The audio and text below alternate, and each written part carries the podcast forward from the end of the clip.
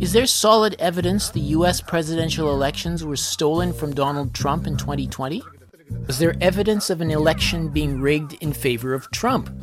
How did media manufacture and embellish the January 6, 2021 incident into a spectacular narrative about a threat to democracy?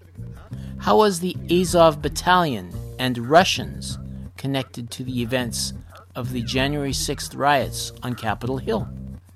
This week on the Global Research News Hour, we're looking back two years to the march of thousands on Capitol Hill and examining the way certain powerful figures turned it into something like another 9 11 event with consequences for future restrictions on human rights.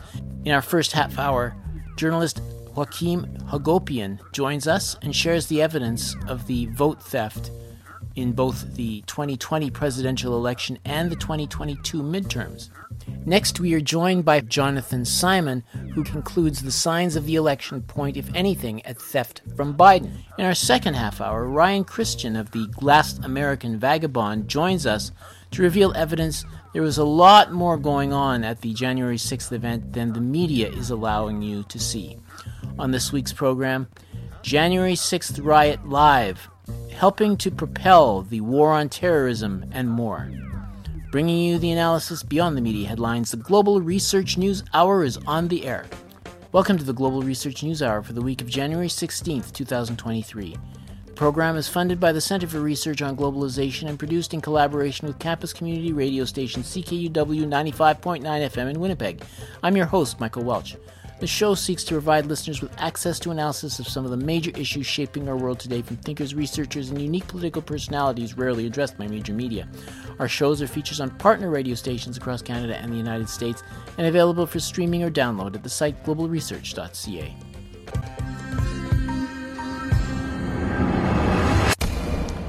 We'd like to acknowledge the show is produced on the traditional lands of the Anishinaabe, Ininu, Oji-Cree, Dene, and Dakota, the birthplace of the Métis Nation and the heart of the Métis Nation homeland. Opening up the lands and water to the use of settler populations involved unlawful and unjust behavior directed toward the indigenous population and obtained based on faulty promises and treaties. Our intention, in part, is to correct the balance in sympathy with the First Nations populations.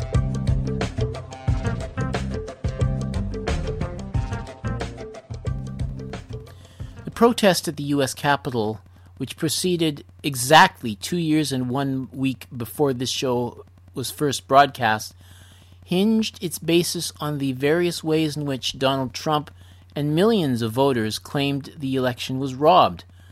There was more to this than being sore losers. There is evidence relayed by several firms and mathematics specialists who provide their case. To get a better perspective on the factual basis for these election rigging claims, I talked earlier to a journalist who had written the article Brunson versus Adams Supreme Court Betrayal of America's Constitutional Right to Free and Fair Elections. Uh, Joachim Hagopian, he's a West Point, a West Point graduate, a former Army officer, and author. After the military, Joachim earned a master's degree in clinical psychology and worked as a licensed therapist in the mental health field. The experience in both the military and child welfare system prepared him well as a researcher and independent journalist. And as an independent journalist for over eight years, Joachim has written hundreds of articles for many news sites like Global Research. Joachim Hagopian, welcome to the Global Research News Hour. Very good to be here, Michael. Very good. Now, you came to the conclusion that the 2020 presidential election was stolen from Trump in spite of all the fact checkers rejecting the claim. Could you give me specific examples of occurrences that, that led you to believe Trump was, in fact, robbed? Well, they've done many different analyses on that election, and many of the conclusions, uh, this is aside obviously from the mainstream liars, uh, draw the conclusion that there was interference from many different countries that had input uh, electronically, primarily through the Dominion, which we already knew were uh, machines that could flip votes. And so many of the uh, analyses have shown that there was major influences that were in fact at around 4 a.m. Eastern Coast time. Uh, there was sudden changes in the tallies of the votes for both sides. And many of the votes that obviously were for Trump went suddenly to this guy that can't draw more than a handful of people to any actual in present uh, rally he has. That's why he basically campaigned from his basement. I mean, he was a joke. He was a joke to begin with. Everybody knew this. The guy was senile. He can't even put together a, an intelligible sentence, uh, you know, without some kind of uh, feedback from his ear and, and the rest. You know, so yeah, there's been many different analyses that have shown that uh, the electronic voting machines uh, were part of the uh, the election fraud. Then, of course, there were all the stuffed ballots that went even beyond the deadlines, uh, and you know, the idea that there was this uh, pandemic, which has, of course, also been proven to be fake, uh, that was held in the whole year leading up to the election. That was all part of this process to basically overthrow Trump uh, and, and put in their puppet. And and so yeah, there's been so many improprieties. I mean, you know, there, has been some very good uh, video uh, documentaries on this. There's been books written. Uh, the evidence is overwhelming for those open-minded enough to see. And in fact, they've even done polls where many Democrats, even I think probably a third of the Democrats in some of the polling, uh, also say that they believe that the election results were tampered with. Uh, and the vast majority of, of, of, Republican vote and independent voters believe this. So there have been so many objective kinds of analyses, all leading in that same exact direction. And you know, the real sad, pitiful, but you know, if you look at it, that they want to control their their power base. And I'm talking about the imposter regime of the D- Democrats, and uh, they are, are doing their best basically to sabotage every election now, so that here, I mean, in America, where you know we for the longest time have prided ourselves as the example for the world you know, to be a democracy. We've never really been a true democracy, but we are a constitutional republic, at least once was. And uh, and according to our Constitution, yes, there's supposed to be free uh, elections, honest elections, uh, fair elections. And, you know, in 2020 and 2022, we have witnessed the opposite. So it's a very corrupt system. Anybody and analyzing with an open mind would draw the same conclusion because the all the same basic methodology used to corrupt and fraud the election in 2020 was again used in 2022 a couple months ago. So it's like nothing has changed. They're using the same, you know, illegal, treasonous methodology to um, usurp the power of the Constitution and uh, steal elections and uh, make America a banana republic which is unfortunately what it has become. Well, when Paul Craig Roberts was on our show two years ago, he said the courts refused to look at the evidence at hand. There, there were presentations by professional firms, the, the state legislators in the Arizona, in Michigan, and Georgia, and half of the pres- professional presentations were people of color. Also, he said the courts refused to look at the evidence and, and they threw it out. You know, people with four degrees from MIT, uh, you know, skilled in mathematics, were providing it. So, so I, would say that based on this, Roberts claimed, yes, you know, as far as he was concerned, the, the evidence is overwhelming. And he, he claimed that, uh, he said that, uh, you know, with, with people, or I guess you could say, with people of this caliber, uh, of presentation, uh, whether they're correct or not, uh, you're stating doubts. Can Congress and legislators constitutionally bow out of, of recounting or, or examining the evidence or, or postponing until it's been examined in some way? Based on evidence, I believe that all three branches of the United States government, the judicial branch, based on just the performance of the Supreme Court, uh, has proven this.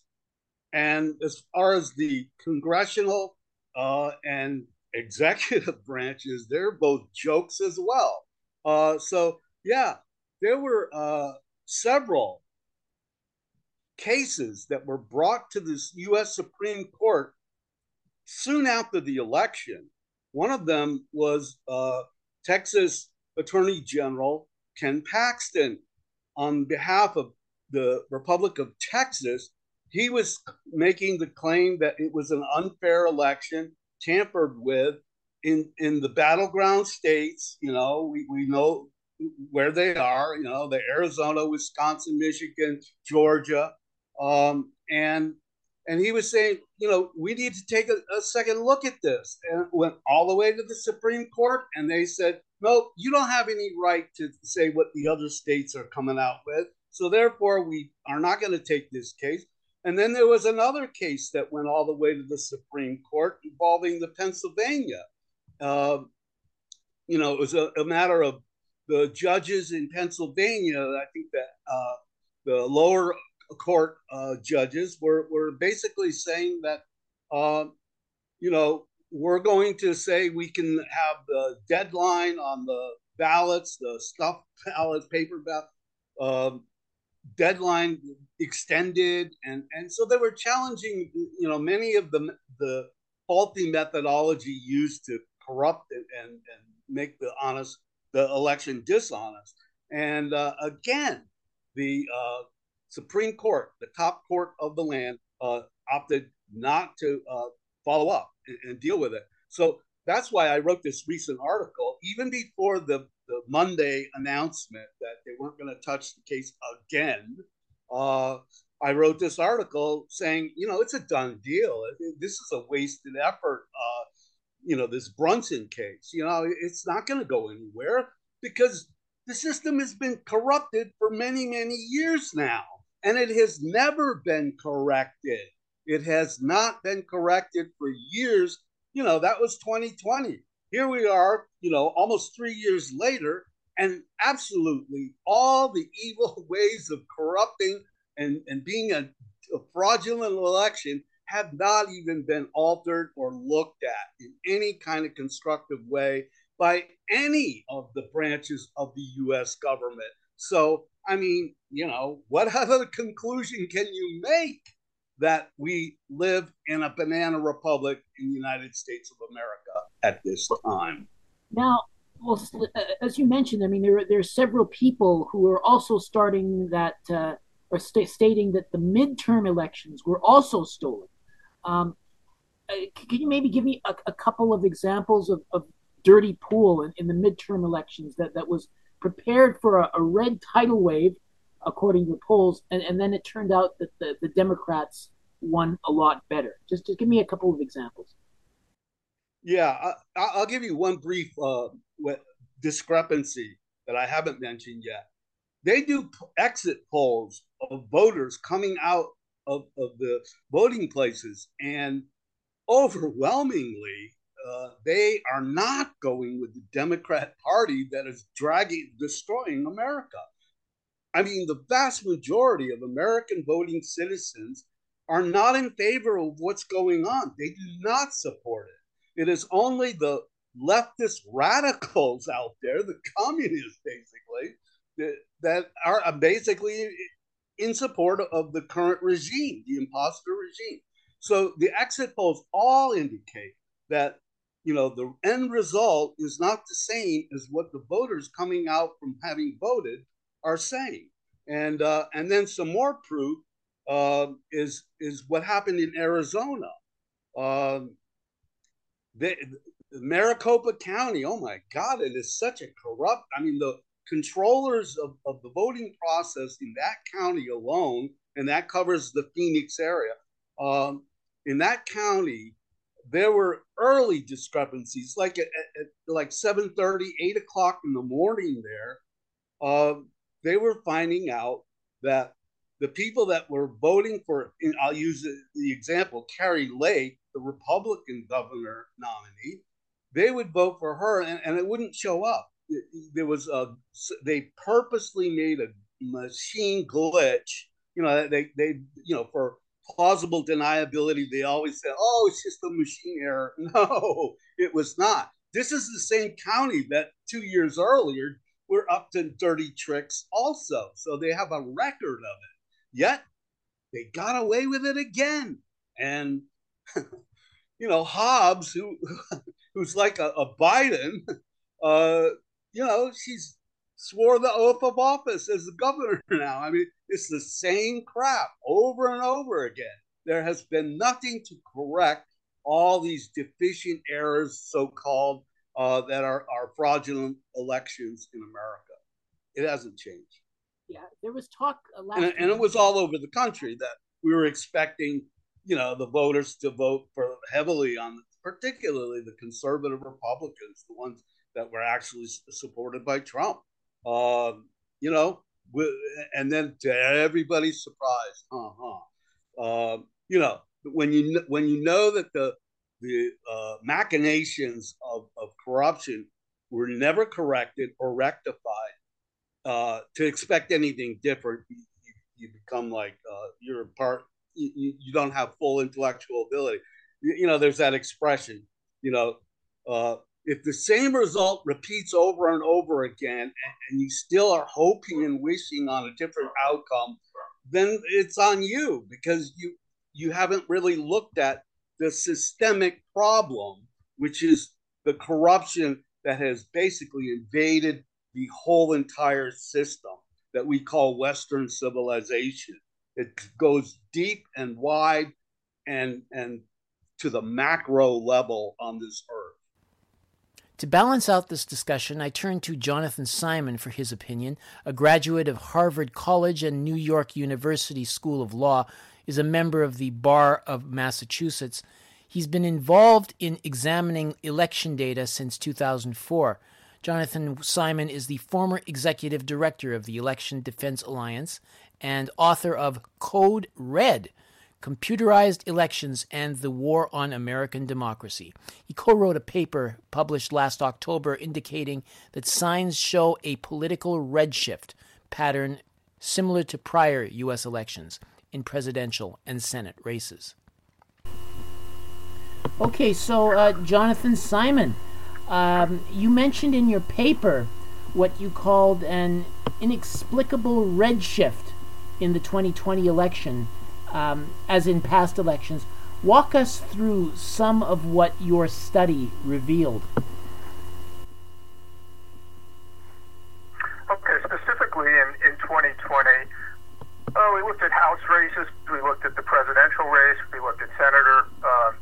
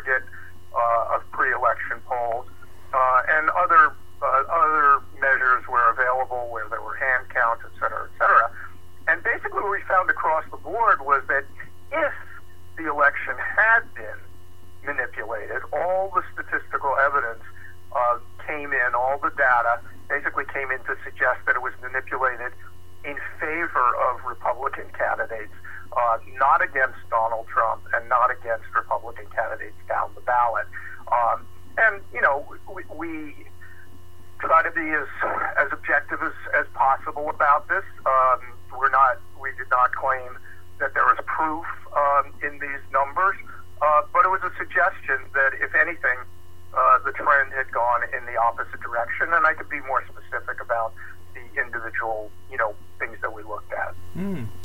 Well, just going back, I mean, you mentioned that uh, the, the fact that there was no evidence, you know, statistical evidence and whatnot. But I know someone, or I spoke to uh, somebody who spoke to us, uh, explained the, the overwhelming evidence uh, based on presentations in, in, in, Michigan, in Arizona, and, and Georgia to the, their legislation le- legislatures. Um, and uh, by firms with yeah. expertise in, in pattern analysis and, and voting analysis, uh, including people with multiple degrees in it, with with MIT uh, highly skilled mathematicians providing presentations uh, that those were signs that uh, the election was rigged. Are you, you saying that th- th- there was really nothing to these uh, elections or, or, or, to these presentations, or are you aware of them at all? Yeah, I'm, I'm very much aware of them. Um, we, what, what we saw, the stuff by, uh, for instance, Dr. Shiva and um, Garland Favorito. I mean, the, the people that were supposed experts in this. Uh, it was it would take a long time to detail and explain, uh, but their analyses were very, very quickly debunked uh, by other experts. And of course, once you get into expert versus expert, it's very, very difficult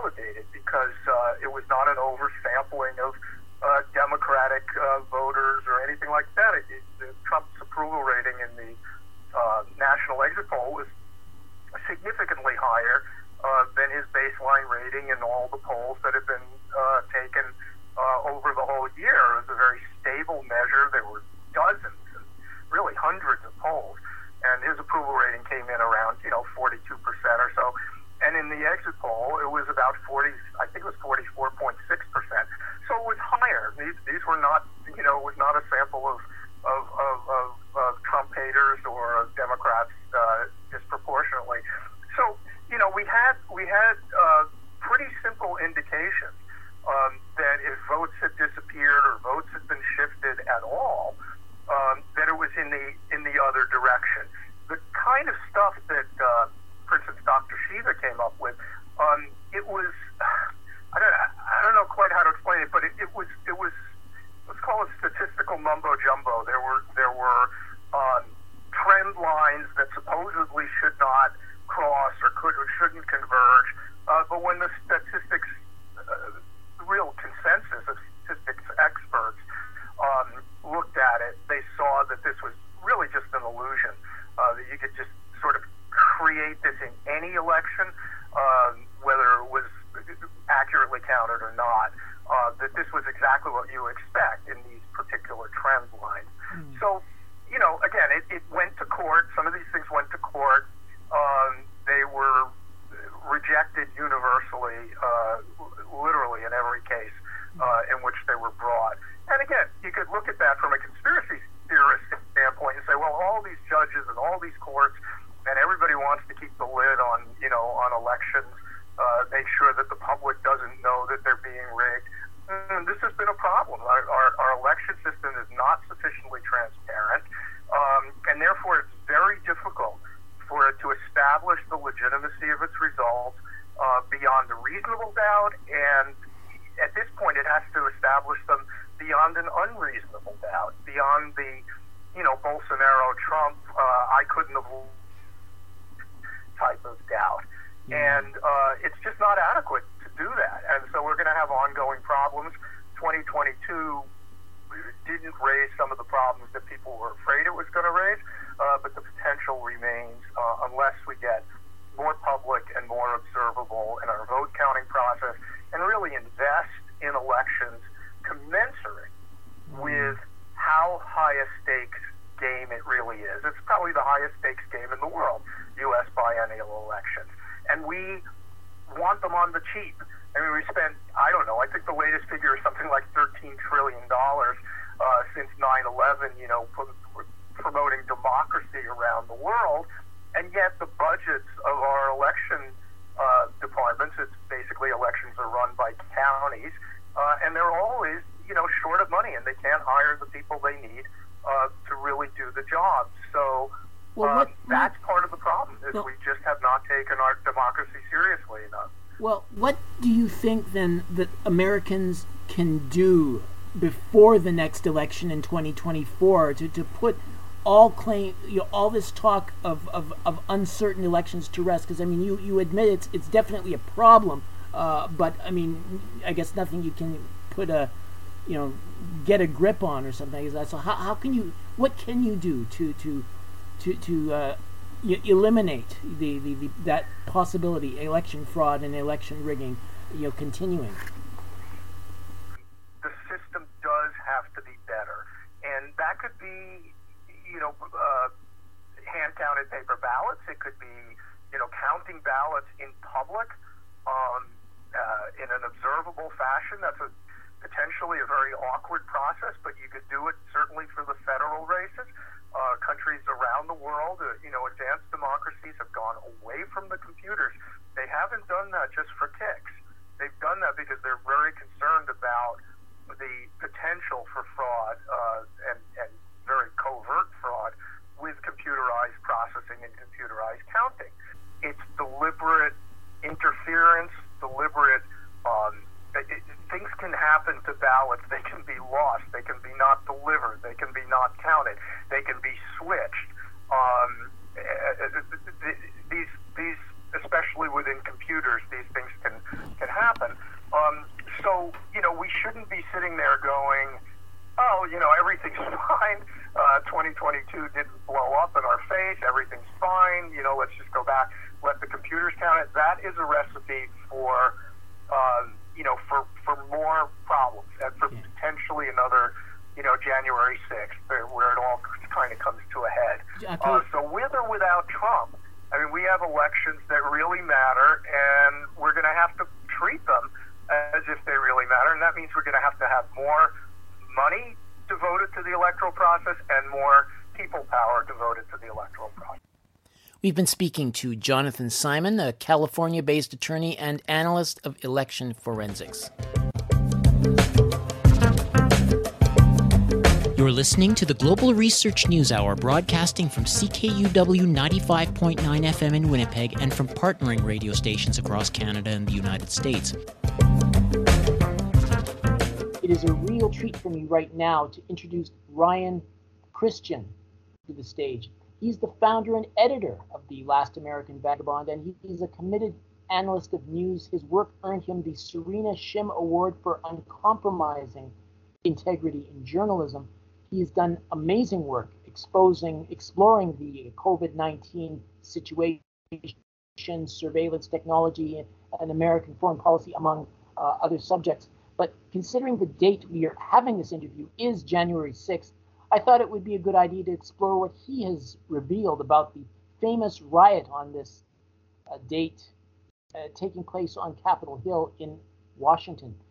He has definitely found evidence that there was more to it than a bunch of grumpy Trump supporters uh, staging an insurgency because they're wicked. Uh, rather, this event set the stage for events outside the field of political partisanship to build up not only the fight uh, against supposed domestic terrorism, but in support of prevailing narratives about Russia and much, much more. Ryan Christian, thank you for joining us on the Global Research News Hour. We're looking forward to the gems of investigation you're willing to share with our listeners. Well, thank you, Michael. It's an honor to be here. I'm looking forward to it. I, I definitely think this is a, a, a, more. I mean, it's almost hard to say for people won't. I think it's more important than most people realize. Put it that way. And which I mean, it's hard to say that because most people see this as something that's very important. But even then, it it ties to so many more things than I think we've a lot of people have patched together, like you were touching on there in regard to the, the, you know foreign policy connections and and even uh, honestly even ties to the Great Reset and COVID nineteen and and a lot of different things. So thank you for having me on today to talk about it. It's important and on the day on the anniversary of this gigantic psychological operation. yeah, happy anniversary. Um, the riot was. Uh, the riot was an event where people were contesting the vote turnout, uh, alleging voter fraud um, uh, or, or, elections uh, rigging. Uh, there, there have been accusations in the past that the uh, the election was turned against Democrats in the past. Now they're turned against Republicans. But we saw people wanting to change, to charge forward. The courts were not contesting the elections, but people charged forward. Um, and uh, remind our listeners, if you could, what particular anomalies were there in the media coverage of the riot that, that you felt seemed in certain ways untruthful or, or offside with, with, with, with what was known at that time? Hmm. Yeah, that's a gigantic. from my perspective, just about yeah. literally everything that they did that day or ongoing from before or since then. But I, I think the the important points to make. The, uh, I'm sorry.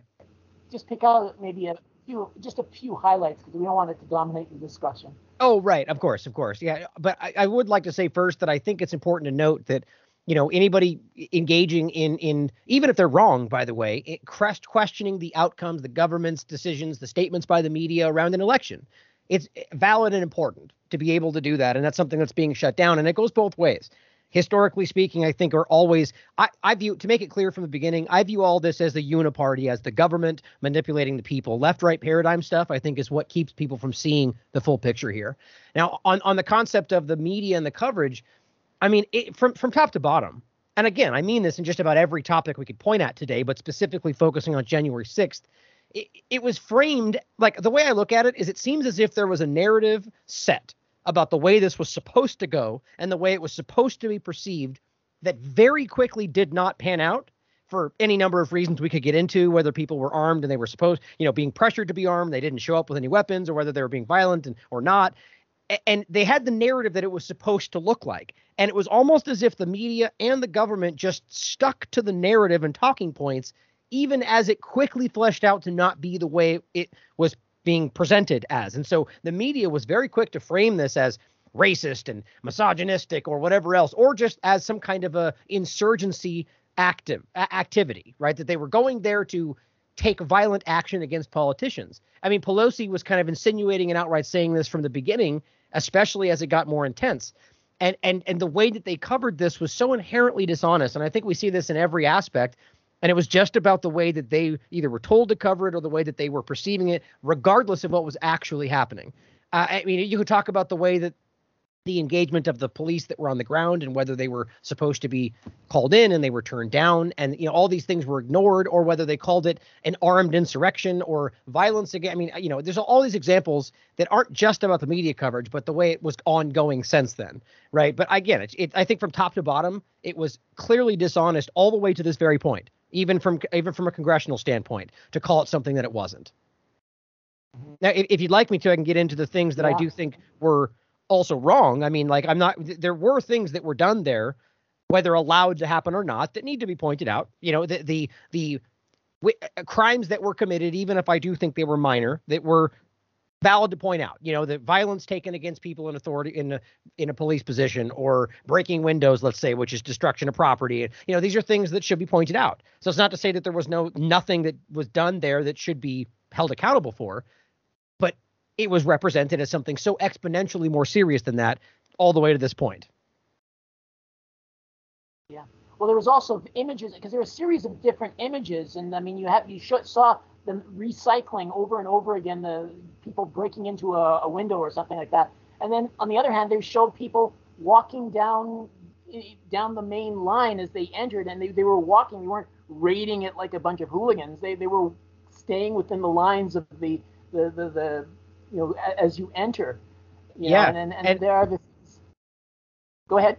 I was just going to add to that, and that these are people that are that are being still framed on that same kind of you know over the top hyperbolic statement about what they're supposed to be trying to accomplish, but you can very clearly tell that by and large a lot of these people were just kind of going along with the flow, not even realizing like I always often point out, if you were to have come up to this after this has all begun and walked in not realizing that things had already been kind of like I argue right there that they're even though they broke through the barriers, after weirdly we can talk about Ray Epps and how that seems to influence that, but break through these barriers and then seemingly people were just allowed to keep coming in. Like why wasn't there more people put in place to stop that? So people wandered in essentially and were taking pictures and you know walking, staying between the velvet ropes and you know and, and so at the very least you could tell a lot of people weren't even aware in and of themselves that there was a problem and something happening that was perceived as violent. So it just it's kind of impossible to frame everybody there as as violent attackers when half of them clearly didn't even realize what they were involved in. You know, it just it screams psychological operation. Yeah, could you talk about Ray Epps because I mean he was somebody who was, uh, I guess, appeared to be directing things. Yeah, I mean, I see. I I agree. I mean, even himself. I went over the transcript of the weirdly tra- uh, uh, redacted and controlled release of the engagement of this committee, but that Ray Epps on the record said he did, he used his own word orchestrate, that I helped orchestrate or that I orchestrated this. And then he walks it back later in the conversation. But either way, you can clearly see on video him doing things that his own testimony seems to contradict. I, that was the first thing that stood out to me. The timing of it, whether or not he was t- telling people, like he was saying, we're going to go inside the Capitol. And people pushed back on that, even called him a Fed you know, chanting "Fed, Fed." And all these videos have been seen, weirdly absent from the conversation of the January 6th committee, and also acting like they didn't even know who he was, despite being one of the main people put on the list by the FBI. All these weird omissions and, and things that don't make sense. But Ray Epps himself was the most important point. Was there chanting both on the fifth and the sixth that we're going to be going inside the Capitol anybody knows that's not allowed, especially in the context or specifically in the context of how this was going. Now, obviously, you can go in the Capitol if they're you know in a in a normal setting or tours or whatever else but in this context it was very clear that if they were to march up there as a mob or even just as a protest and try to march in the capitol they know that's not allowed right so they he, when he says that he knows that he's saying we're going to do something that's going to put them on the defensive and then that does and the, so you know that what he's doing is calling for action that will lead to conflict whether whether it's violent conflict or political con- he knows that. And yet now he gets represented as some kind of patsy that was just there for peaceful protesting except on the record repeatedly screaming we're going to go inside the capitol and then telling them that they're not going to or even says once on the record i'm not going to you know i'm worried about saying this because this will get me in trouble but we need to go inside the capitol. So yeah. it, clearly pointing out he knew it was a problem and and the point was is he, that that guy got quickly kicked out of the conversation until way later when pushed by people like Thomas Massie and others to be talked about, you know, to be brought into the conversation and it was very quickly pushed to the side. I mean, this this was a a 9/11 committee style manipulation from the beginning in my opinion. So that when the committee was investigating, uh, doing the, their recent investigations, uh, was he ever arrested, or did they just leave him aside and but go after other individuals. I don't. I see. I, I, don't believe he was ever technically arrested. I believe that he was o- overlooked and intentionally overlooked for a long time until way later in this process that they brought him in. But I think they just. I, I, I don't know. I don't have the full. I want to go ahead and say I don't know. But I think that he was invited, you know, via congressional subpoena to come in and, and testify. But we all know how wildly different that is than even, for example, some grandmother with a cell phone that actually got arrested and actually got charged for a crime for doing something for being present, despite the fact that he's the one out there screaming, "We're going to go in the Capitol," right? So you can just see a very different way they engage with people. When I mean, let's put it this way: when when dealing with somebody they perceive to be a Trump supporter, they very clearly have dealt differently with them. But weirdly enough, the way that they engage with Epps seems to be from a, perce- a perception of he's being taken advantage of. Now, why is that? Right? It, it doesn't make any other sense, any sense compared to how they treat everybody else. That that's just that doesn't prove anything, but it gives you examples of why I think it's pretty clear this person was at, at agent provocateur. That's my opinion. Just my opinion. Yeah. Has the the committee investigated the possibility that these people were uh, actually armed, or that some of these people were actually armed? Uh, uh, or was there, there any individuals uh, discovered carrying firearms? No, as far as I can tell. And again, I'll be to be clear, I haven't gone, I haven't fine tooth comb gone through everything that's been on transcripts from the Jan- January 6th committee. Frankly, I, I find it to be kind of a waste of time. Not that we shouldn't be doing it, but there's just so much else going on. But my point is that is that what we know is that there was nobody armed there. And if it comes out later that one person was like personally carrying a gun, we know how that's going to be taken out of context. Like, for instance, saying that people were killed despite the only actual person being killed there was Babbitt, who was shot by Capitol Police, right? So the, yet they all still argue that people were killed there by the protesters. And that's even a stretch to argue that it was because of the protesters. That's the whole conversation we can get into if you want. But I think I think that what we know is that this was an unarmed protest and that was done there for a very clear reason because it was our it was it was discussed amongst these circles long before this started that they were being set up right? So this was known. And so an entire like the whole sentiment even to this day is that it was an armed insurrection. There are still politicians saying that even though it's been very clearly proven that wasn't the case you know? So my point in saying at the beginning was i bet you you could flesh this out to the point to where you'll find out somebody was legally carrying somebody may be allowed to. Or more importantly that we know that there were different people that were at the lead positions of some of these militias that turned out to be FBI, or a woman that worked for a psychological operations department. I believe it was for the military, the Navy. I forget the exact location. But all this was discussed openly at the time. Uh, they're of their own capacity, they claim, but except the FBI ones. The point being is that I, they're probably examples of some kind of firearm at this large event. Point being, it was an unarmed insurrection, and that speaks volumes. Okay, or excuse me, I I, I should. hold on, I have, I have to correct that. I didn't mean to say insurrection. The point is an unarmed protest that they call an insurrection. Important correction. Go ahead. um, well, you, you're talking about this whole situation. I mean, including the media seeming to, to set up, you know, the, the these the, the parade, the protesters for, uh, uh, you know, basically criminalizing them. Uh, that that suggests because there's a history of this sort of thing that maybe there were agent provocateurs involved. I mean, can you, are there any that uh, come to mind? Any individuals that you would say, okay, that, that guy smells like a provocateur? Well, Ray Epps is an obvious example. I, I mean, whether he whether that was what he was being paid to do or not, that's what he was doing. Period. Right? And he was out there going, "We're going in the Capitol. We're gonna do this. Follow me. The Capitol's this way." So orchestrating. That's exactly what he, the word he even used. So I can't prove that he did it on behalf of somebody else, but that's my opinion. And I think it's pretty obvious based on all the things we've already said, the way they engaged with him, the way they didn't go after him, on and on and on.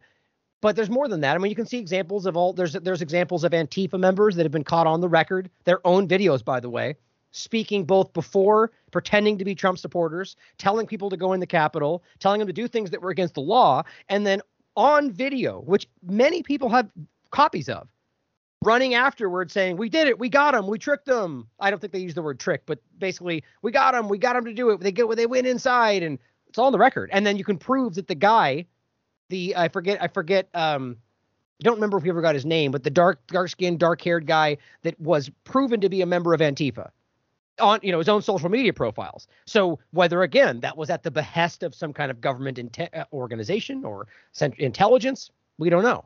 But obviously, they were there with in dishonest intentions to either set up the MAGA people or frame them for a government agenda or something. So th- there's an obvious example, verifiably, of an agent provocateur. But you'll never find that video, which is literally everywhere. It when you know in these conversations in the January 6th committee. Now, why would that be? It's record. It's on the record. It's provable. You know, they just don't want to factor that in. They call it conspiracy theory. But there's endless examples of these kind of factors playing in any of these things, including, I would argue, in a reverse sort of way, the allowance of people to go through certain areas and barriers and doors. I, you know, it's not necessarily agent provocateurs, but in a reverse way, they're sort of doing so in the hope that they take some kind of action that they can then frame as being what they want it to be. You know, I mean, we could speak about Pelosi and the Capitol Police and how numerous calls were made to bring in a, a, a, um, reinforcements, and it was turned down numerous times, or even before January 6th. Speaking on the record saying we need more people, like we know what's coming, we have this planned, and doing nothing about it. You know, it's it's very obvious that this was at least allowed to happen, which is a classic tenet of U.S. foreign policy, and examples throughout. You know, Pearl Harbor, for example, is one of those examples. Now I want to talk about uh, you know other aspects of it. It's not just uh, about you know Trump versus the uh, the Democrats and and some Republicans like like uh, Vice President Pence, for example. Uh, you're, you're you're also talking about expanding it to the point where we're actually you know looking forward to uh, you know, what, what would transpire in Ukraine. Um, I'm thinking there's a, there's an individual that was parading around with face paint and, and a buffalo hide. I think uh, very noticeable, mm-hmm. and, and uh, dug into his background and and uh, discovered a lot of interesting things as well on the record. Um, can, can, you describe some of the things in, in, his background and and and his his buddy as well, uh, Debinen, I believe his name is, uh, that that, that, causes one to wonder about what they were doing there. Yeah, yeah. There's well, there's a lot of really interesting overlap there. I'm actually I I actually forgotten about this this point because I, I, was I'm looking forward to getting into the the Ukraine overlap here and Project Aerodynamic and all of this and Rise Above movement. Before that though, I'm glad you said that. I actually forgotten about the Ukrainian individual that was there pretending to be Russian as one of these individuals. I mean, it's it, and it's all this is all stuff that's been fleshed out on the record. You can see the social media profiles, and this is an individual that was there alongside specifically the guy with the horns and that guy that was this prominent individual, but in numerous other examples as well, and is is seen wearing the the Azov uh, in uh, colors and symbols before this, seen wearing the right sector information, you know, all of the very interesting stuff. And so the point was to make it very concise for people is that we have an individual directly tied to the Azov movement in Ukraine in this event acting like a Russian, screaming things in Russian. All this is easily provable. We I, we went over this in our own January 6th coverage. What I mean, with, without knowing what we're going to get into next, that wouldn't make much sense. But what's important to understand, unless you wanted to make a further point on that, is how that, in my opinion, or I think provably connects with what has been a long sought agenda to create this exact situation, but ultimately blame the rise of what they claim is white supremacy and so on, or rather what they claim is the rise of white supremacy and and all these racist ideas because of Russia, despite the fact that I can prove to you this was a CIA agenda that's been built, just like the Mujahideen Afghanistan Soviet Union play in Ukraine in order to blame specifically people that they call Republicans, but just anybody in this country that pushes back. So I, am happy to get into all that overlap there, but that, unless you want to go further on that Ukraine guy, because that's such an interesting point that nobody really talks about. Yeah. Um, well, I think when you said Mujahideen, you meant Mujahideen in Afghanistan, right? Because we were you were supporting uh, you know the, the, the, same people. We were supporting the Mujahideen, uh, which were doing a lot of uh, nefarious and evil things but now you've got a, a white uh, equivalent, if you will, uh, doing these things. Uh, yeah, but, no, I, I was uh, referencing yeah. the, the Mujahideen in Afghanistan and Soviet Union overlap, right? That they did the same thing in arming a fascist entity to use them against the Soviet Union, right? Which later became Al Qaeda, later became ISIS. My point is just showing that they have a play, the playbook, right? Where they where they will happily engage with the people that they later call terrorists in order to use it against somebody that they perceive as an enemy, right? That's the Mujahideen in Afghanistan against the Soviet Union is the same game they're playing right now with the fascist you know neo Nazis and Nazis in Ukraine to use against Russia and it's the same game. It's very interesting. Yeah. Um, just talk briefly, like maybe just a couple of minutes, if you could, about the the, the, the, the Ukrainians in this situation, because they they were they met in the past, or yeah, it was in the past in, in, in Donetsk, I think there was a, picture of the two of them together. So well, okay, how is it that we're compare com- that, that this group of Amer- angry Americans has these individuals from Ukraine speaking Russian to American citizens.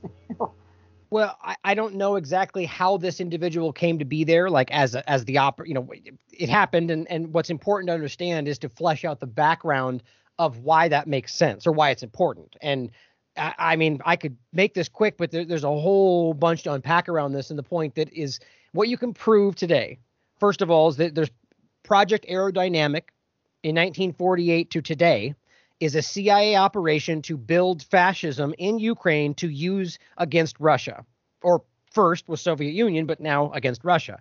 And it's it's ongoing. I mean, this is on the record CIA documentation where they they picked up a guy named Mikhailo Lebed, who was a Nazi war criminal, who was actually put sentenced to death in Poland, and then was saved by the U.S. government, and is and, and was used both in New York and in Ukraine to head up a company called Prolog. And this was a this was a media company and this is a Nazi war criminal. They knew that, and so this guy was the basis for what grew to this day. Now it was it became less.